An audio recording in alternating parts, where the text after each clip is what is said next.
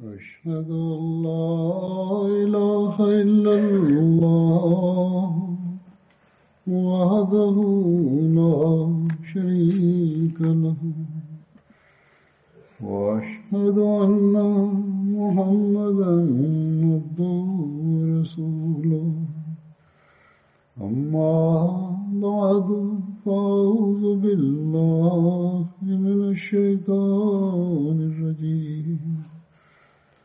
بسم الله الرحمن الرحيم الحمد لله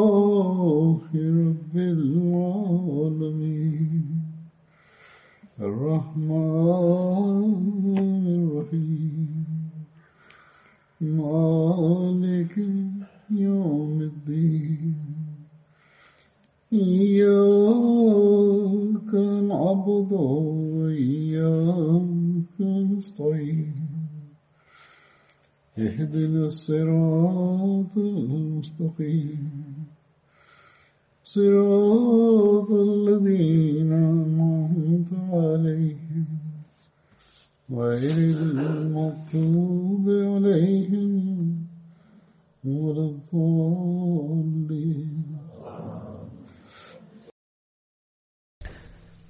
الصحابي البدري الذي سأتناول اليوم ذكره هو حضرة هلال واسمه الكامل هلال بن أمية الواقفي.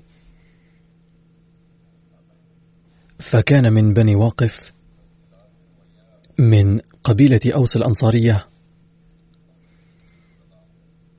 واسم والده أمية بن عامر واسم والدته أنيس بنت هدم وكانت أخت كلثوم بن هدم.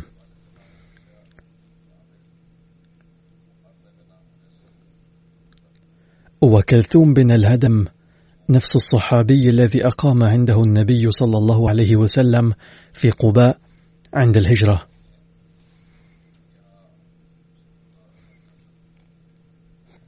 نجد أن هلال تزوج اثنتين إحداهما ثريح بنت مالك بن دهشم والثانية مليكة بنت عبد الله. وكلتاهما تشرفتا بقبول الإسلام. حيث بايعت النبي صلى الله عليه وسلم. كان هلال بن أمية رضي الله عنه من أوائل المسلمين وكان قد كسر أصنام قبيلة بني واقف ويوم فتح مكة كان راية قومه بيده. ولقد نال هلال بن أمية سعادة حضور بدر وأحد وسائر الغزوات مع النبي صلى الله عليه وسلم إلا غزوة تبوك. لم يرد اسمه في قائمة الصحابة البدريين التي أوردها ابن هشام في كتابه بينما عده البخاري في صحيحه من البدريين. كان هلال من الصحابة الثلاثة من الأنصار الذين لم يحضروا تبوك دون عذر والصحابيان الآخران هما كعب بن مالك ومرار بن ربيع وفيهم نزلت آية في القرآن الكريم وعلى الثلاثة الذين خلفوا حتى إذا ضاقت عليهم الأرض بما رحبت وضاقت عليهم أنفسهم وظنوا أن لا ملجأ من الله إلا إليه ثم تاب عليهم ليتوبوا إن الله هو التواب الرحيم.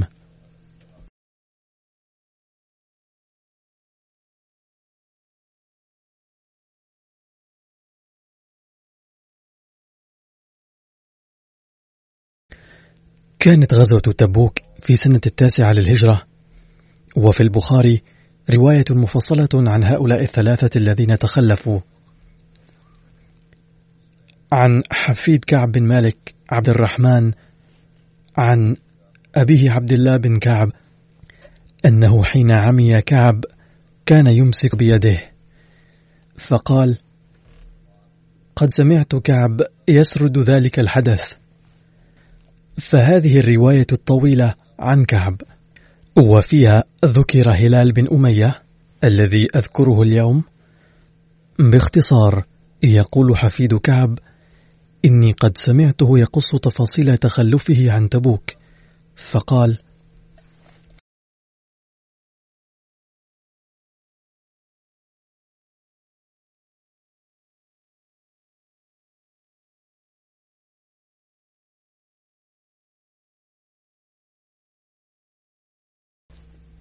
قال كعب لم أتخلف عن رسول الله صلى الله عليه وسلم في غزوة غزاها إلا في غزوة تبوك.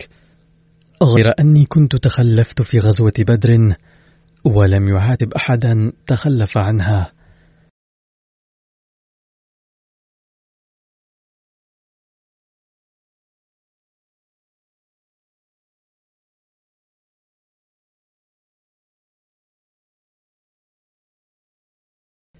إنما خرج رسول الله صلى الله عليه وسلم يريد عير قريش حتى جمع الله بينهم وبين عدوهم على غير ميعاد.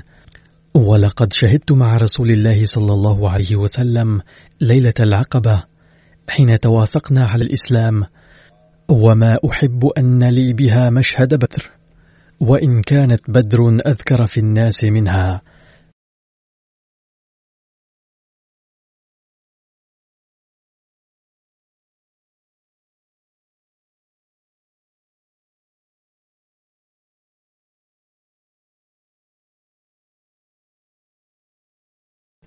كان من خبري أني لم أكن قط أقوى ولا أيسر حين تخلفت عنه في تلك الغزاة. أي تبوك. يقول والله ما اجتمعت عندي قبله راحلتان قط حتى جمعتهما في تلك الغزوة. ولم يكن رسول الله صلى الله عليه وسلم يريد غزوة إلا ورى بغيرها. أي كان حضرته يخفي الخطة. بحسب مقتضى الاستراتيجية في الحرب وكان يطيل السفر ويغير الطريق.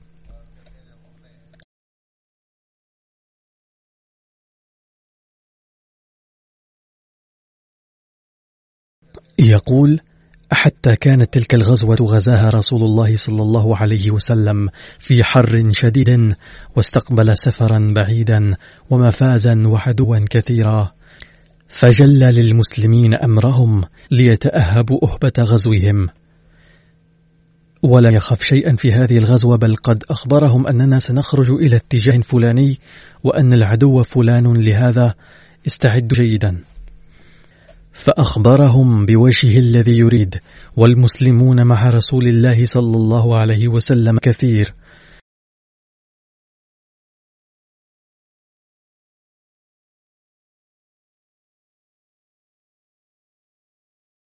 فما رجل يريد أن يتغيب إلا ظن أن سيخفى له ما لم ينزل فيه وحي الله وغزا رسول الله صلى الله عليه وسلم تلك الغزوة حين طابت الثمار والظلال أي كان الطقس حارا. وتجهز رسول الله صلى الله عليه وسلم والمسلمون معه. فطفقت أغدو لكي أتجهز معهم فأرجع ولم أقض شيئا. فأقول في نفسي أنا قادر عليه.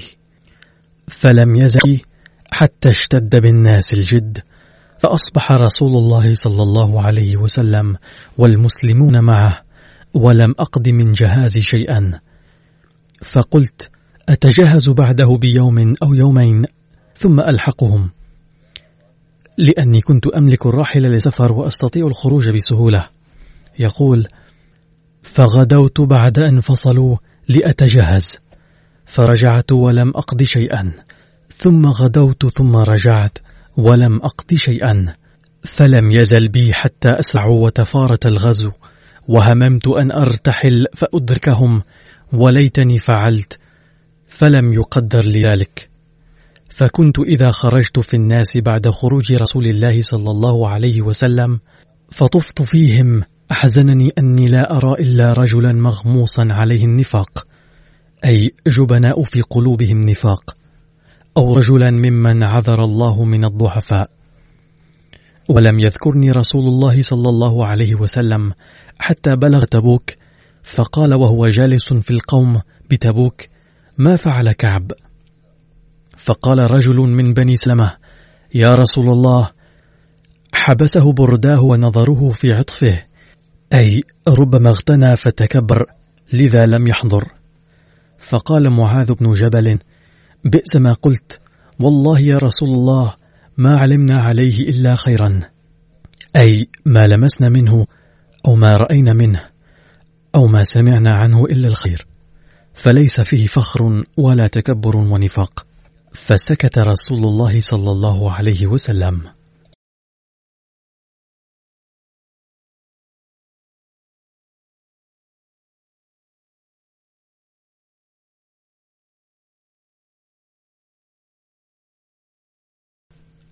قال كعب بن مالك فلما بلغني أنه صلى الله عليه وسلم توجه قافلا حضرني همي وتفقت أتذكر الكذب وأقول بماذا أخرج من سخطه غدا؟ واستعنت على ذلك بكل ذي رأي من أهلي. أي استشرت الناس كيف يمكن أن أعتذر؟ فلما قيل إن رسول الله صلى الله عليه وسلم قد أظل قادما زاح عني الباطل. أي زالت عني كل الأفكار الكاذبة وعرفت أني لن أخرج منه أبدا بشيء فيه كذب. فأجمعت صدقه وأصبح رسول الله صلى الله عليه وسلم قادما. وكان إذا قدم من سفر بدأ بالمسجد فيركع فيه ركعتين ثم جلس للناس.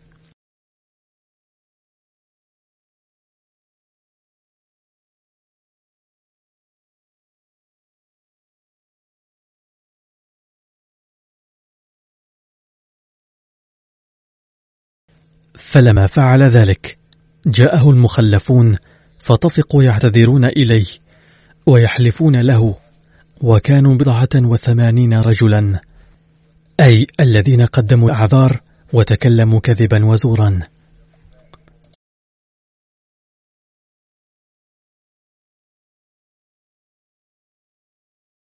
فقبل منهم رسول الله صلى الله عليه وسلم علانيتهم وبايعهم واستغفر لهم ووكل سرائرهم إلى الله.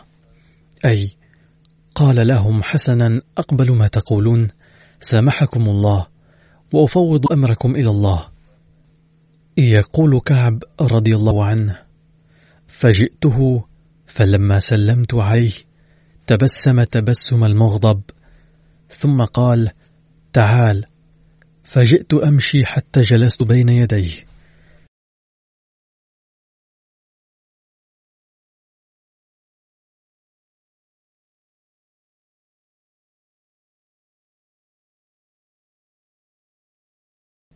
فقال لي ما خلفك؟ ألم تكن قد ابتعدت ظهرك؟ فقلت بلى إني والله لو جلست عند غيرك من أهل الدنيا لرأيت أن سأخرج من سخطه بعذر ولقد أعطيت جدلا. أي أقدر على اختراع الأعذار. ولكني والله لقد علمت لئن حدثتك اليوم حديث كذب ترضى به عني ليوشكن الله أن يسخطك علي. ولئن حدثتك حديث صدق تجد علي فيه. إني لأرجو فيه عفو الله. لا والله ما كان لي من عذر. والله ما كنت قط أقوى ولا أيسر مني حين تخلفت عنك.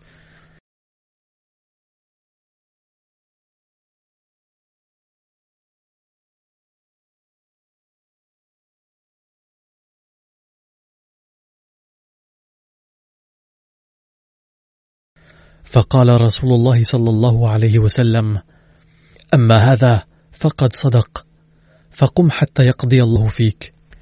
أي انصرف عني. فقمت واتبعني رجال من بني سلمة. فقالوا لي والله ما علمناك كنت أذنبت ذنبا قبل هذا. ولقد عجزت ألا تكون اعتذرت إلى رسول الله صلى الله عليه وسلم بما اعتذر إليه المتخلفون. أي قد اعتذروا وكانوا قرابة ثمانين وسبق ذكرهم. قد كان كافيك ذنبك استغفار رسول الله صلى الله عليه وسلم لك. فوالله ما زالوا يؤنبونني حتى أردت أن أرجع فأكذب نفسي.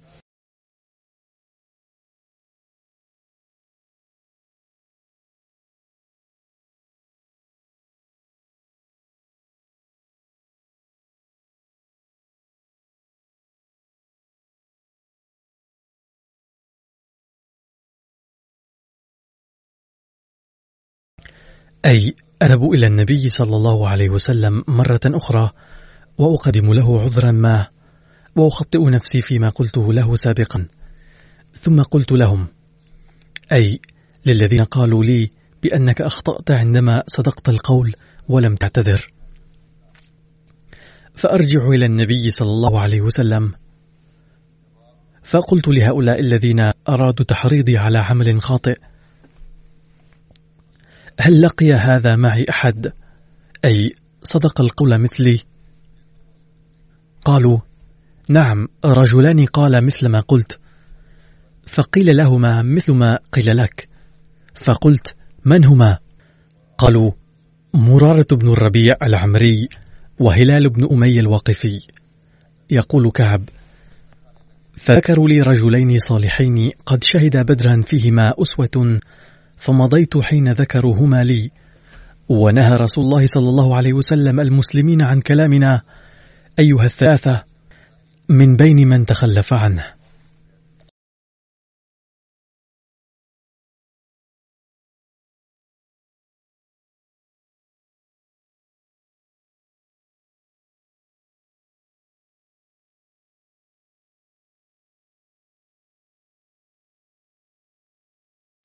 فلما ذكر أن هناك رجلين آخرين مثلي خطر ببالي أنهما رجلان صالحان شهدا بدرا.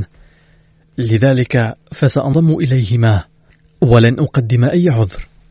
يقول كعب فمضيت إليهما ونهى رسول الله صلى الله عليه وسلم المسلمين عن كلامنا. أي كانت هناك مقاطعة من قبلهم. فلما منع الناس من كلامنا أصبحوا يتحاشوننا ويتنكرون وكأنهم لا يعرفوننا. حتى تكرت في نفسي الأرض فما هي التي أعرف؟ أي كأنني بأرض جديدة حيث يتحاشى الناس عنا.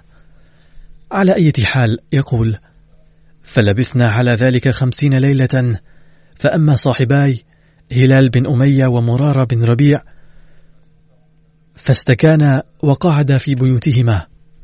أما هلال بن أمية فقعد في البيت يبكي. وأما أنا فكنت أشب القوم وأجلدهم. فكنت أخرج فأشهد الصلاة مع المسلمين. أي كنت أخرج بين الناس. ولم أقعد في البيت أبكي وأستغفر بل كنت أستغفر. ولكن أخرج أيضا وآتي إلى المسجد. وأشهد الصلاة مع المسلمين. وأطوف في الأسواق ولا يكلمني أحد. وآتي رسول الله صلى الله عليه وسلم فأسلم عليه وهو في مجلسه بعد الصلاة. فأقول في نفسي هل حرك شفتيه برد السلام علي أم لا؟ ثم أصلي قريبا منه فأسارقه النظر فإذا أقبلت على صلاتي أقبل إلي. وإذا التفت نحوه أعرض عني.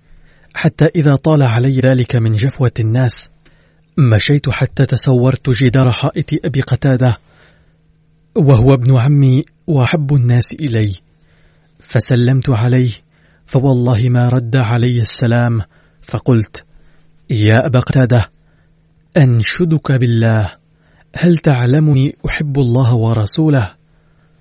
فسكت فعدت له فنشدته فسكت. فعدت له فنشدته فقال الله ورسوله أعلم. ففاضت عيناي وتوليت حتى تسورت الجدار.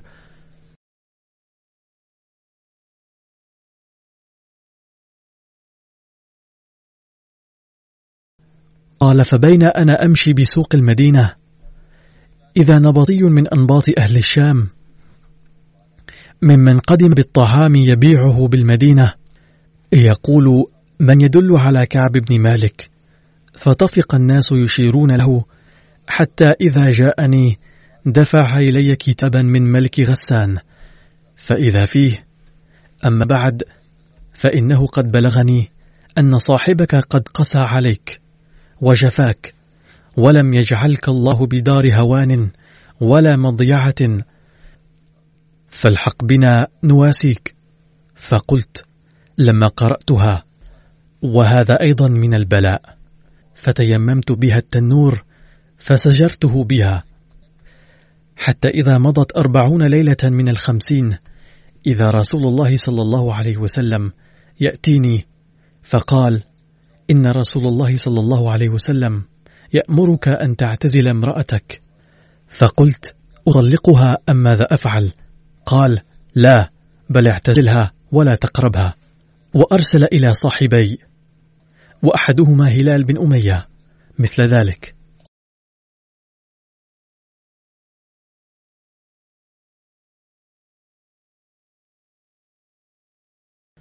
فقلت لامرأتي الحقي بأهلك فتكوني عندهم حتى يقضي الله في هذا الأمر. قال كعب فجاءت امرأة هلال بن أمية رسول الله صلى الله عليه وسلم أي الصحابي الذي نحن بصدد ذكره اليوم. فقالت يا رسول الله إن هلال بن أمية شيخ ضائع ليس له خادم فهل تكره أن أخدمه؟ قال لا يمكنك أن تخدميه وتطبخي له الطعام وتقومي بأعمال البيت. ولكن لا يقربك. قالت إنه والله ما به حركة إلى شيء. والله ما زال يبكي منذ كان من أمره ما كان إلى يومه هذا. أي هو لا يزال يبكي منذ أن عوقب بالمقاطعة.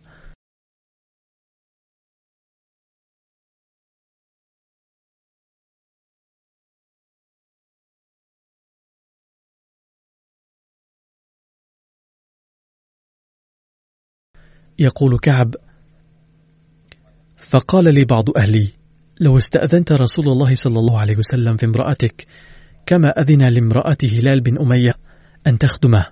فقلت والله لا أستأذن فيها رسول الله صلى الله عليه وسلم. وما يدريني ما يقول رسول الله صلى الله عليه وسلم إذا استأذنته فيها. وأنا رجل شاب. أما هلال بن أمية فهو شيخ كبير. فلبثت بعد ذلك عشر ليال حتى كملت لنا خمسون ليلة من حين نهى رسول الله صلى الله عليه وسلم عن كلامنا.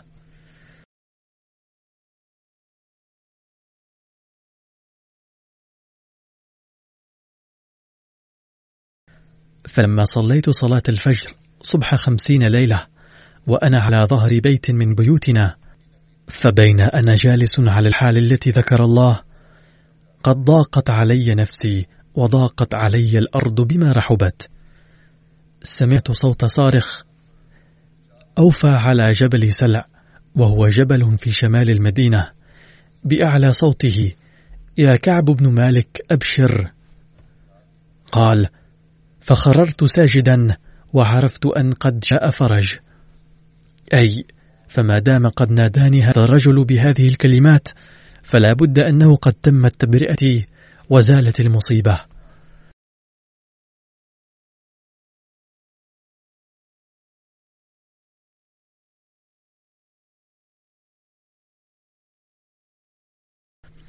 وآذن رسول الله صلى الله عليه وسلم بتوبة الله علينا حين صلى صلاة الفجر.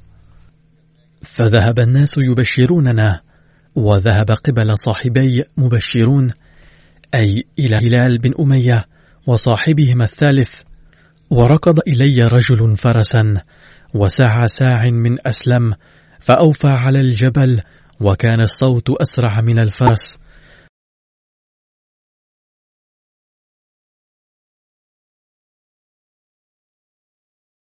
فلما جاءني الذي سمعت صوته يبشرني نزعت له ثوبي فكسوته إياهما ببشراه. والله ما أملك غيرهما يومئذ. واستعرت ثوبين فلبستهما. وانطلقت إلى رسول الله صلى الله عليه وسلم. فيتلقاني الناس فوجا فوجا يهنوني بالتوبة. يقولون لتهنك توبة الله عليك.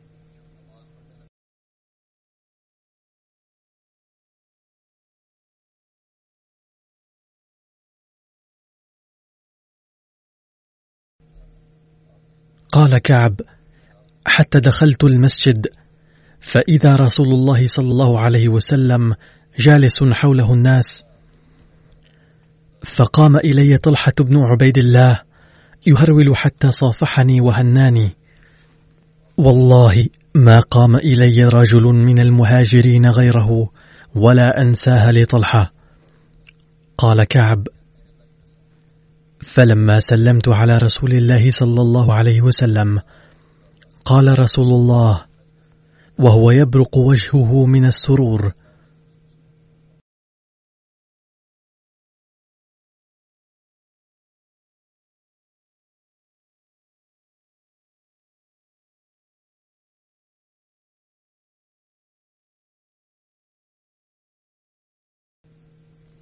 أبشر بخير يوم مر عليك منذ ولدتك أمك. قال قلت أمن عندك يا رسول الله؟ أم من عند الله؟ قال لا بل من عند الله. وكان رسول الله صلى الله عليه وسلم إذا سر استنار وجهه حتى كأنه قطعة قمر وكنا نعرف ذلك منه.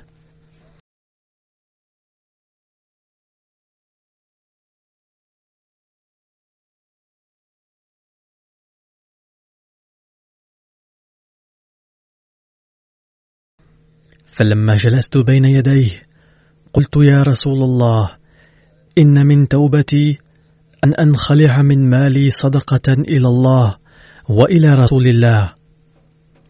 قال رسول الله صلى الله عليه وسلم أمسك عليك بعض مالك فهو خير لك. قلت فإني أمسك سهمي الذي بخيبر.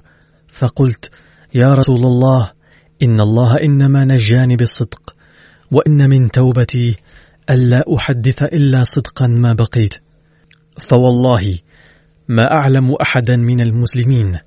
أبلاه الله في صدق الحديث منذ ذكرت ذلك لرسول الله صلى الله عليه وسلم.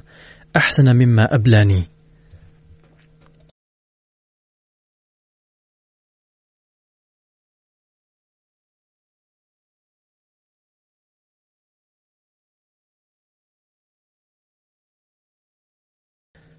ما تعمدت منذ ذكرت ذلك لرسول الله صلى الله عليه وسلم إلى يوم هذا كذبا. وإني لأرجو أن يحفظني الله فيما بقيت.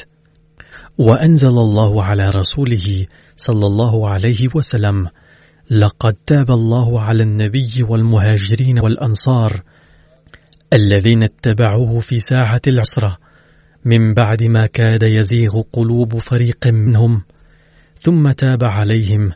إنه بهم رؤوف رحيم.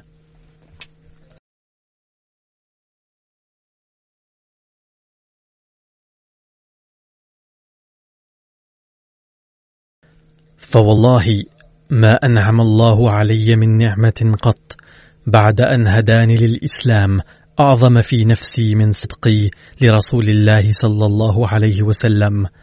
ألا أكون كذبته فأهلك كما هلك الذين كذبوا. فإن الله قال للذين كذبوا حين أنزل الوحي شر ما قال لأحد. فقال تبارك وتعالى سيحلفون بالله لكم إذا انقلبتم إلى قوله فإن الله لا يرضى عن القوم الفاسقين.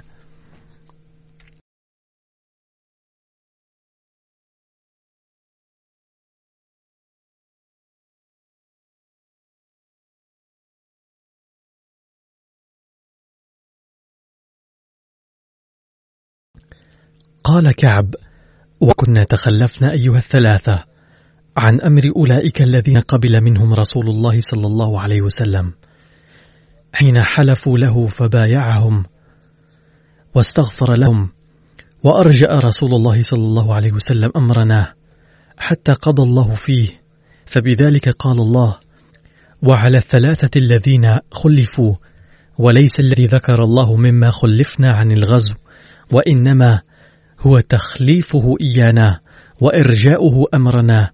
عمن حلف له واعتذر إليه فقبل منه.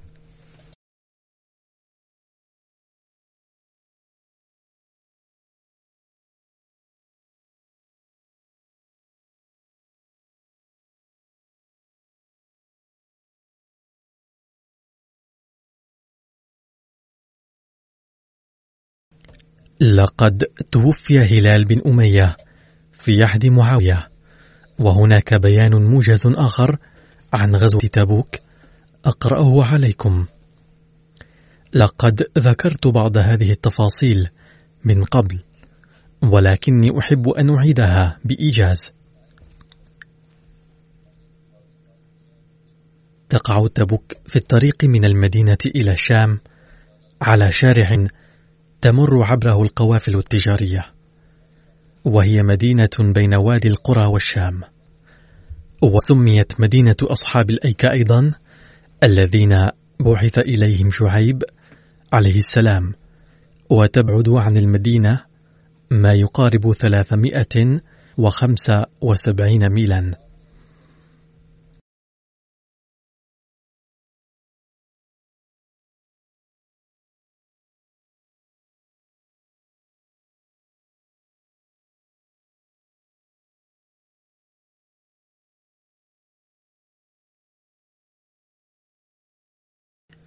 وقد أطلقت على غزوة تبوك أسماء أخرى أيضا مثل غزوة العسرة وجيش العسرة والغزوة الفاضحة التي فضحت أمر المنافقين. إن أول رسالة بعثها النبي صلى الله عليه وسلم بعد صلح الحديبية كانت إلى قيصر الروم وأرسلها إلى والي بصرى الحارث بن أبي شمر الغساني الذي كان مسيحيا.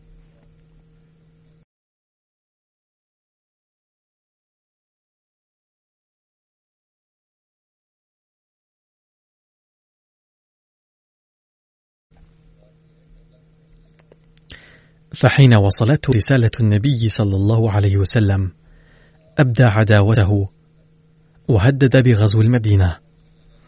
فظل الناس يترقبون إلى فترة أنه قد يغزو المدينة بأي وقت.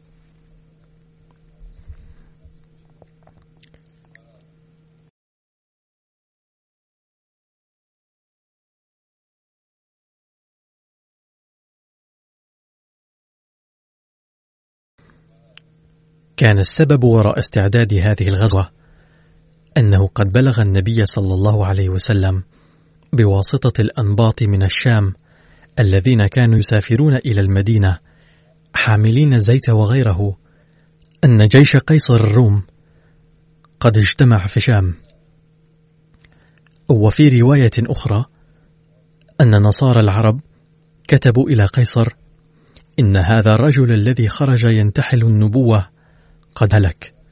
فبعث رجلا من عظمائهم وجهز معه جيشا قوامه أربعين ألفا. ونزل هذا الجيش في بلقاء وهي مدينة في الشام. ولكن هذا الخبر لم يكن صادقا ولكنه صار سببا للقتال.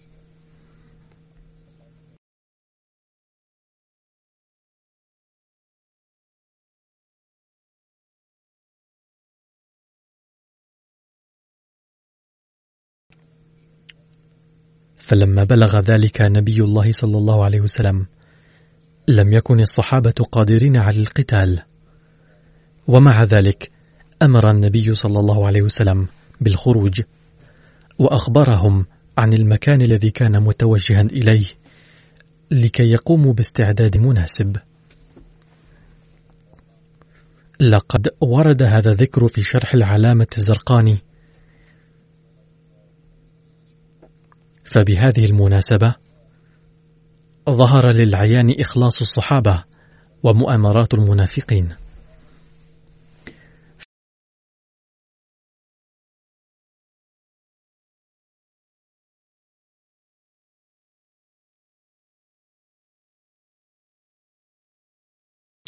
فما لبث أن أعلن النبي صلى الله عليه وسلم للاستعداد لهذه الغزوة. إلا وبدأ الصحابة ذو السعة يقدمون التضحيات إلى أقصى حدود وسعهم. أما الذين كانوا عاجزين عن ذلك كان حماسهم أيضا قد بلغ أوجه لدرجة كانوا جاهزين للسير على الأقدام إلى مئات الأميال. ولتقديم المعونة لهذه الغزوة أسرع بعضهم إلى بيوتهم وتوجه بعضهم إلى جمع عدة وعتاد من أنواع أخرى.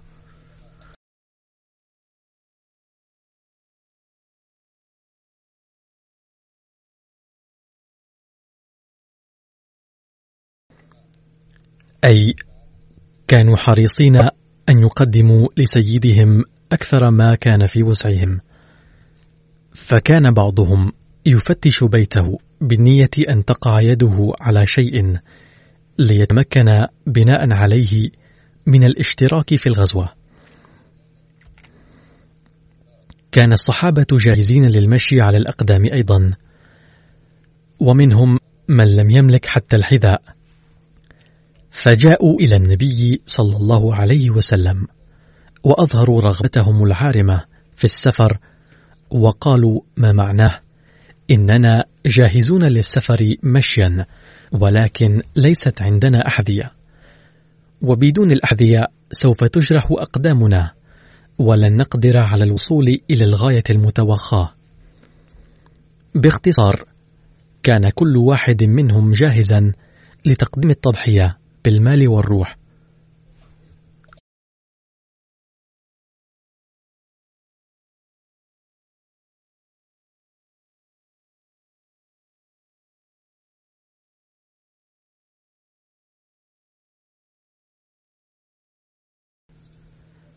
ظن سيدنا عمر رضي الله عنه أن في بيته مالا لا بأس به وقال في نفسه اليوم فرصة مواتية لي لأسبق أبا بكر رضي الله عنه فجاء بنصف ماله وقدمه للنبي صلى الله عليه وسلم فسأله النبي صلى الله عليه وسلم ماذا تركت لأهلك؟ قال تركت نصف المال أما أبو بكر فجاء بكل ما كان في بيته وقدمه للنبي صلى الله عليه وسلم.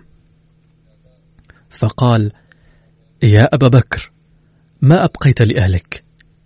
قال أبقيتهم الله ورسوله.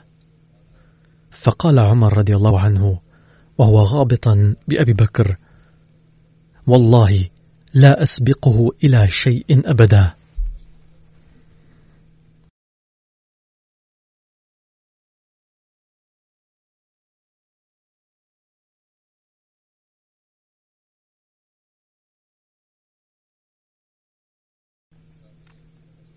لقد ذكر المسيح الموعود عليه السلام أيضا هذا الأمر فقال ذات مرة ذكر النبي صلى الله عليه وسلم للصحابة ضرورة المال فأحضر سيدنا أبو بكر رضي الله عنه جل ماله أما سيدنا عمر فأحضر نصفه. فقال النبي صلى الله عليه وسلم الفرق بين عمل أبي بكر وعمر هو الفرق بين درجاتهما.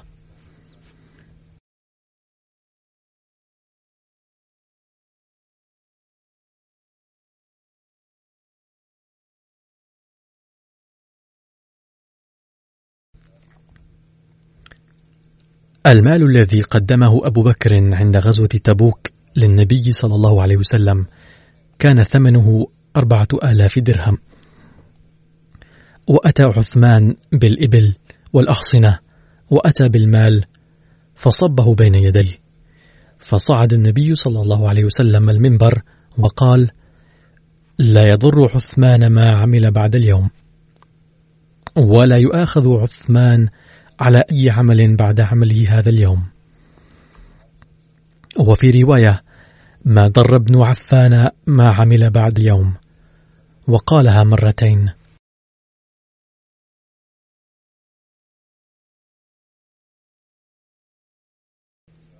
كان هناك صحابي اسمه أبو عقيل. لم يكن لديه شيء ليقدمه لهذه الغزوة. فخطرت بباله فكرة فعمل ليلة بأجرة وسقى أرضا لشخص وظل يجلب الماء من البئر طول الليل ويسقي الأرض. وأعطي مقابل ذلك صاعين من التمر ما يقارب أربع أو خمس كيلوغرامات. فأعطى نصفها أهله وأولاده وجاء بالبقية إلى النبي صلى الله عليه وسلم وقدمها له.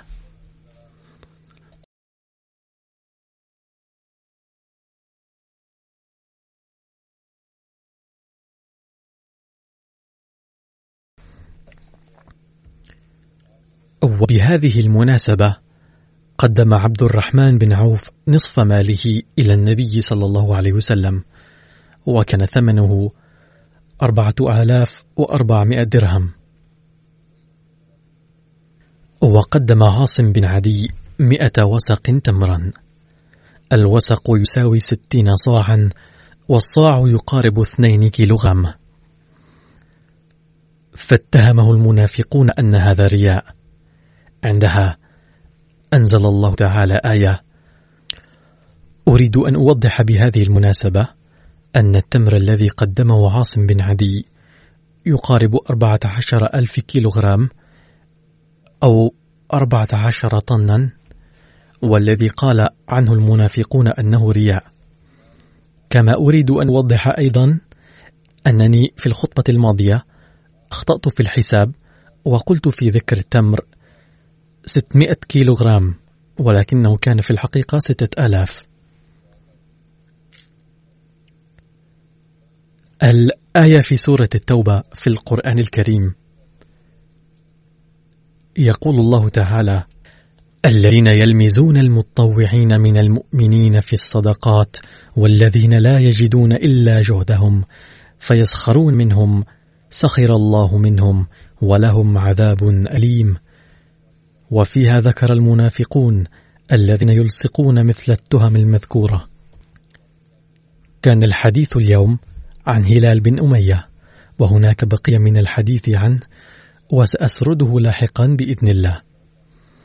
الآن هناك إعلان من قسم وقف نو وهو أنهم صنعوا موقعا خاصا بالقسم وهو وقفنو international.org وسيطلق هذا الموقع اليوم بعد قليل بإذن الله. وبواسطة هذا الموقع يمكن للوالدين أن يتواصلوا مع قسم وقف نو ويستعلموا منهم مباشرة عن رسائل كتبوها عن إشراك أولادهم المقبلين في هذا المشروع. كذلك يمكن لهم أن يأخذوا المعلومات من الموقع عن تعليمات بشأن تعليم الأولاد المشتركين في مشروع وقف نو وتربيتهم. وإضافة إلى ذلك يمكن أن يقرأوا في الموقع خطاب الخلفاء وخطاباتهم. ومنهج الواقفين. ومجلة الأولاد باسم إسماعيل. ومجلة خاصة بالبنات باسم مريم. كذلك يمكن للمشتركين في المشروع الاسترشاد عن اختيار مهن مختلفة. يهيئ هذا الموقع سهولة لتجديد عهد وقف والتواصل مع القسم المعني. كما يمكن للمشتركين في المشروع أن يطلعوا على حاجات الجماعة. وفي أي مجال يجب أن يدرسوا حتى يتمكنوا من خدمة الجماعة على أحسن وجه. كذلك توجد في الموقع استمارات لإرشاد سكرتير وقف نو والمسؤولين الآخرين. وإلى جانب ذلك أنزلت على الموقع ردودي على أسئلة الواقفين الجدد بعد أن جمعت من مجالس الأسئلة والأجوبة المختلفة بصورة قصاصات فيديو. ثم هناك تعارف لمشروع وقف نو والمعلومات عن التواصل مع قسم مشروع وقف نو. كذلك هناك قصاصات فيديو عن برامج مختلفة عقدت في مختلف الأوقات في بلاد مختلفة. باختصار سوف يبدأ هذا الموقع بالعمل من اليوم بإذن الله. ويجب على المشتركين في مشروع وقف نو وآباؤهم أن يستفيدوا منه.